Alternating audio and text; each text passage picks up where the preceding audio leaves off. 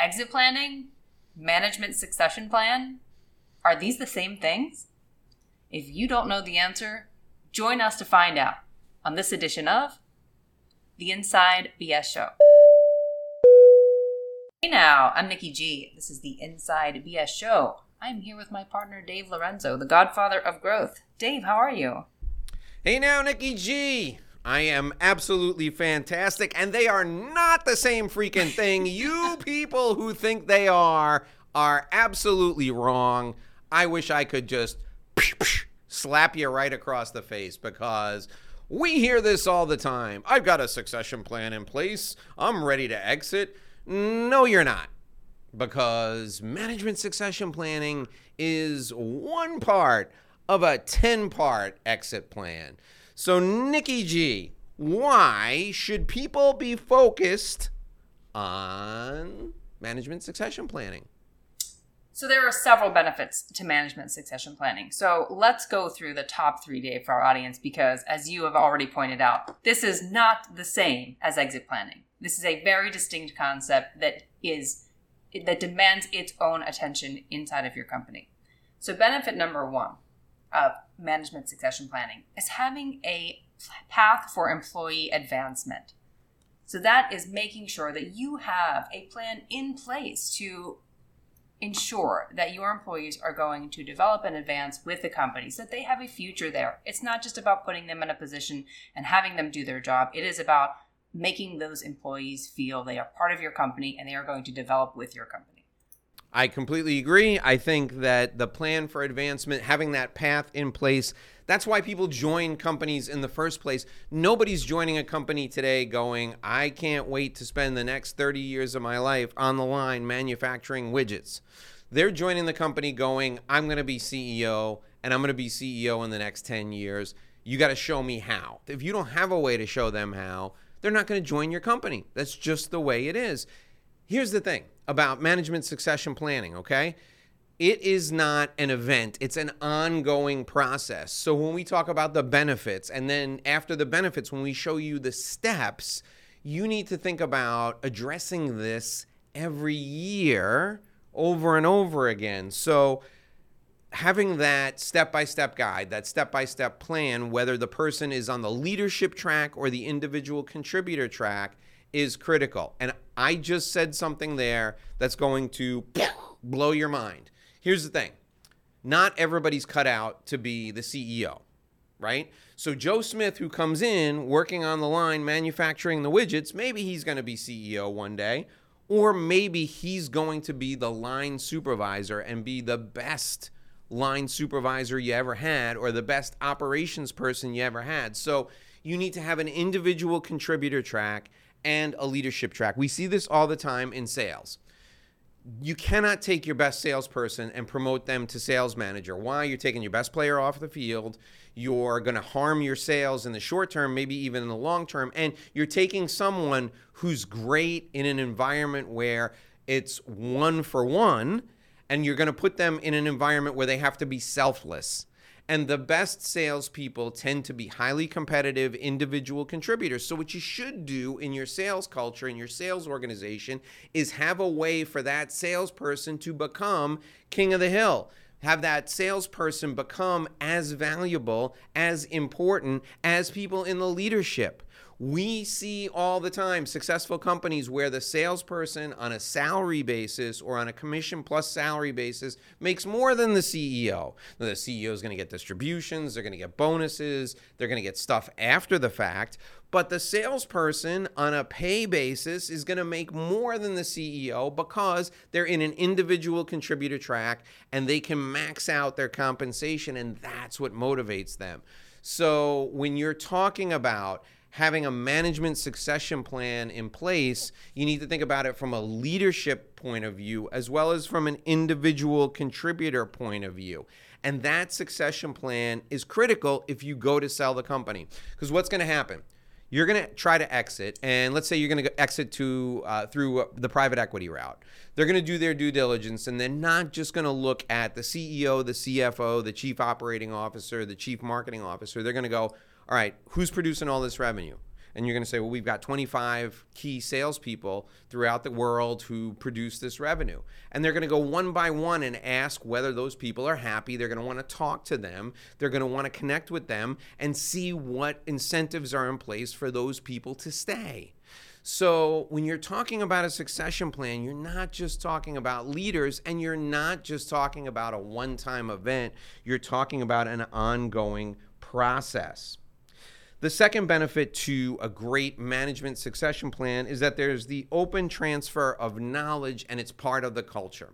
So if you have a management succession plan in place, that means that the person who could fill my spot if I get hit by a bus has spent time with me and knows what I do every day of the week, what I do this season, what I do first quarter, what I do second quarter, what I do third quarter. All those things are documented, and I've spent time showing them how we do that. A management succession plan provides not only for the person who's going to replace the person in the leadership role, it also provides the knowledge. And we don't expect the number two, the, the backfill for each spot, to have all the knowledge, but we expect them to know where to go to find the knowledge. And a great example is our monthly meetings. When I'm out of town and I was stuck and I couldn't run the meeting from my home office, I had to go somewhere to get all that information. I had all that information in a Google Drive folder all I had to do was send the link to you or have somebody send the link to me wherever I was. And I had all the information there to run the meeting so that it could be done seamlessly. Think of that as a small, very tiny example for every role in your business the person who's your backfill, the person who succeeds you, they don't need to know how to do your job as well as you, but they need to know where to find the information. They need to know the first steps so that they could get up and running to fill the role if they had to. Nikki G, your thoughts and then benefit number three. I have seen a good amount of this. So you know person in a particular position has all the knowledge associated with that position and then they give notice. And the, the person who's going to take over their position whether internal or someone who's coming externally and being hired has no knowledge of the position. It is a huge disadvantage. So it's going to hurt the company in the short term because now you have to completely educate someone on that new position to be able to get them up to speed and had the knowledge already been had the knowledge already been something that was being transferred and grooming someone for that role, you would have had a much easier transition to take over that. It shouldn't so it shouldn't be a mindset of thinking, well, we'll worry about this if someone leaves the company. It should never be thought of as something that is focused on only the time where an employee is no longer to have that position. This should be something where there's a natural transition that is being already put in place when that employee is working in that position and has all the knowledge associated with that position. So if something ever happens, and forget even aside from transition, if something ever happens and that person is away for a period of time, you do need someone who can simply step into that role and work through whatever the position requires with ease. So they're not left trying to put out fires and figuring out what they're doing on the fly. That's true. That's true. So, point number three in benefits of a management succession plan is that it makes your business more valuable. Nikki G, why is a business more valuable if there's a good management succession plan in place? Well, and this kind of relates to to my prior point, which is that you're not just dependent upon any one person or or a few people who are in those key positions.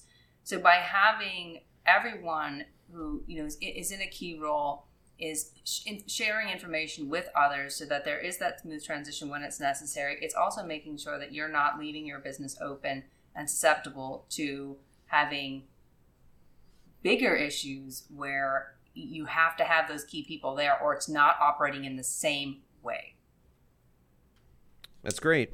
Okay, so now let's take people through the four step process for creating a management succession plan. This is not comprehensive, but it'll get you started in the right way. So, step number one is identifying key areas and positions, identifying key areas and positions that you need to be sure should be filled. So, Nikki G, what are a couple of key areas and positions you would think of right off the top of your head in a company where there should be a management succession plan in place? Sure. So, the person who's ahead of your operations, you know, who is, whether that's a chief operating officer or it's someone who fulfills that role in a, in a smaller sized company, it's who is that key person who's responsible for all of the operations of the company. Sure. The so certainly the CEO, and usually there's a board of directors who would help with the succession plan for the CEO. In a family run company, the family should sit around and say, okay, well, Uncle Pete is the head of the company right now. If Uncle Pete gets hit by a bus, then Aunt Emma is going to take over because she knows the whole company inside and out. And Uncle Pete and Aunt Emma should sit down and review the books together every month. They should know where everything is. They should be essentially interchangeable, right? So the chief operating officer, as Nikki G mentioned, the chief financial officer, the person who knows where the numbers are. You want to make sure that you have a succession plan in place for that person. Then I would say the chief marketing officer, too, or the person who's in charge of sales and marketing. You should make sure you have somebody in place for that. And then in specialized industries, you want the key contributors to have a succession plan in place. So in pharmaceuticals, I did a lot of work over the years with Pfizer. And in Pfizer's R&D, every line of research and development had one person who headed up that line of research and development in that product area, but that person had a successor in place who knew where everything was just in case something happened to that person. In manufacturing, the person who runs the plant, there's a successor in place for that person just in case something happens and that person can't be there, can't come to work. So, identifying key areas and key positions is the first thing. And I usually like to tell people, Nicola, when you're identifying those key positions, every one of those key positions, the succession plan should be supported in some way by some type of insurance policy. So, for example, it, with the CEO, if the CEO gets hit by a bus, like uh, let's say I'm the CEO and I get hit by a bus, you have to step in and take over my role. Well, we may have a successor for you, but that successor may not be ready for two for 2 years or more, right? So in the meantime, we're going to have to recruit somebody to fill your spot. So there has to be some funds available to recruit that person. In addition, if you and I are partners in the business and I get hit by the bus, guess what? You're now partners with my wife and you didn't sign up for that. So that insurance policy has to pay for buying out my next of kin and that has to be in our buy sell agreement and that's part of your succession plan is that there's a, a solid buy sell agreement for a partnership in place. In addition there needs to be some funds available to recruit and pay the 18% the 20% recruiting fee to fill your spot because the successor may not be ready for a couple of years. So the financial aspect of the succession plan is critical as well, and that should be addressed while you're identifying those key people. And if the key person has ownership in the company, the buy sell agreement should provide for some type of insurance policy to buy that person out. Your thoughts? Yeah, that can't be overlooked because you don't know what could happen. And you have to have some plan in place rather than addressing it at a time that it could happen. This is really important. This is the heart of your business. Those people in those key positions are the heart of your business.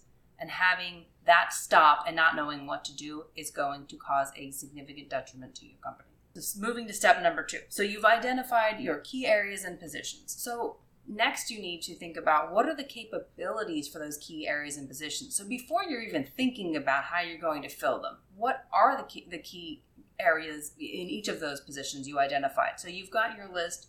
You've said these are my top four or five positions that are most critical for my business. So now, what capabilities do I need to look at that are going to be necessary to fulfill those positions at the time when that position is going to change hands? So there you'll be thinking about, you know, what kind of what capabilities are necessary and how am I going to groom those who are going to take those positions over? So how am I going to develop my employees, for example? Have performance expectations I'm going to put in place. Determine what else you may need or skill sets that you can teach to those who will be taking over those positions. So that way you set yourself up for being able to identify those employees who can fulfill those positions. That's great. I love it. You you said it well. You need to make sure you know what the capabilities are. You need talent, knowledge, skills, and experience for each position. You should have a job description and you should also have a profile of the ideal person. And then when you're looking internally to plan for that succession and you're reviewing it year after year, you match the person's skills, knowledge, experience, and talent with the skills, knowledge, and experience and talent necessary for the position. If they're a good fit, then you just continue to groom them. If they're not a good fit, then you need to continue to work on the areas where there are talent gaps, where there's knowledge gaps, where there's skills gaps, where there's experience gaps. So, step two, highlight talent and capability for each position, match the talent and capability for each position internally. Step number three, identify the career paths and the people who can follow them. Identify the career paths and the people who can follow them. So, years ago, you've heard me talk about the hotel industry. There was a direct career path. You went into the hotel industry as a housekeeping manager. You went from being a housekeeping manager to being a director of services, which was running all of the back of the house stuff. If you had a laundry, if you had a recreation department, those were the three areas.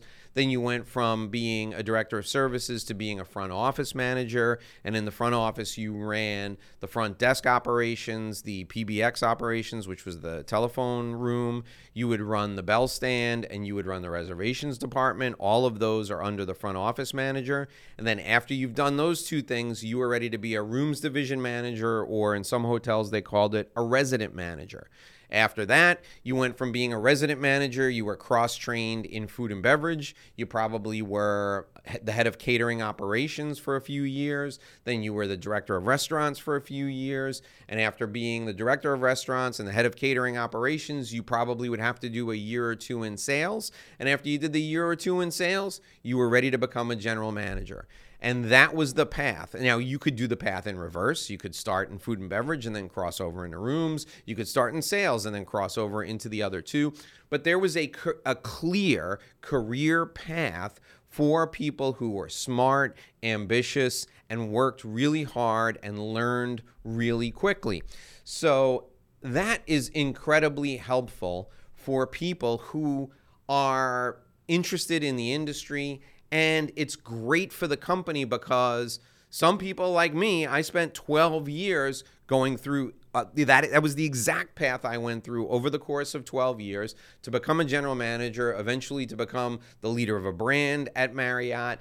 And I knew where I was going and I knew how I was going to get there. And it gave me a lot of confidence and it gave me the inspiration to work hard. In your business, you can have the same thing for your management team and they can have paths that they can follow, but there could also be inflection points in the path. So if they want to try something new, this is the point in their career path, and I'm drawing like a, a, a V with my hands. This is the point where they can try something new. They can go to this department or they can go to this department at this level in their career, and there's not going to be any penalization. There's going to be a clear step by step guide for what they do if they want to go from one area to the next. So, the number one reason people leave companies as a manager, the number two reason is uncertainty. If there is uncertainty in the process and people don't know what their career is going to look like, and this company over here is offering me a clear career path, if I do everything right, I'm going to go with the, the company that offers the clear career path. So that aspect of management succession is incredibly valuable for identifying career paths and helping people understand where they fit in along the path. Nikki G. It's so true, Dave. I, I can tell you this from experience that, you know, as, as young lawyers are going out into the profession, and we go through this process of really learning how to interview and training for those opportunities that we get with bigger firms. And something that always came up in that process, a question to ask your interviewer was, What's the path to partnership? It's the what is my path going to be at this firm? Because you really want to be thinking about, you know, what's a good fit for me long term as an employee where I will be developing personally and growing with the company. So I can't emphasize that enough. It's it's really important for your workforce to make sure that they have a path that is going to help them develop their skill set And that path does not necessarily have to be into leadership because not everyone is suited for leadership and not everyone wants to be a leader. And I also know a lot of other employees who are they're really happy in their role as being a very productive worker, someone who knows they're making a difference, but they're not interested in having that higher level of responsibility within the company. So it's still making sure that every employee on an individual basis has some path for development within the company because that's going to help them stay there longer and it's certainly going to help those who are transitioning into management for your company.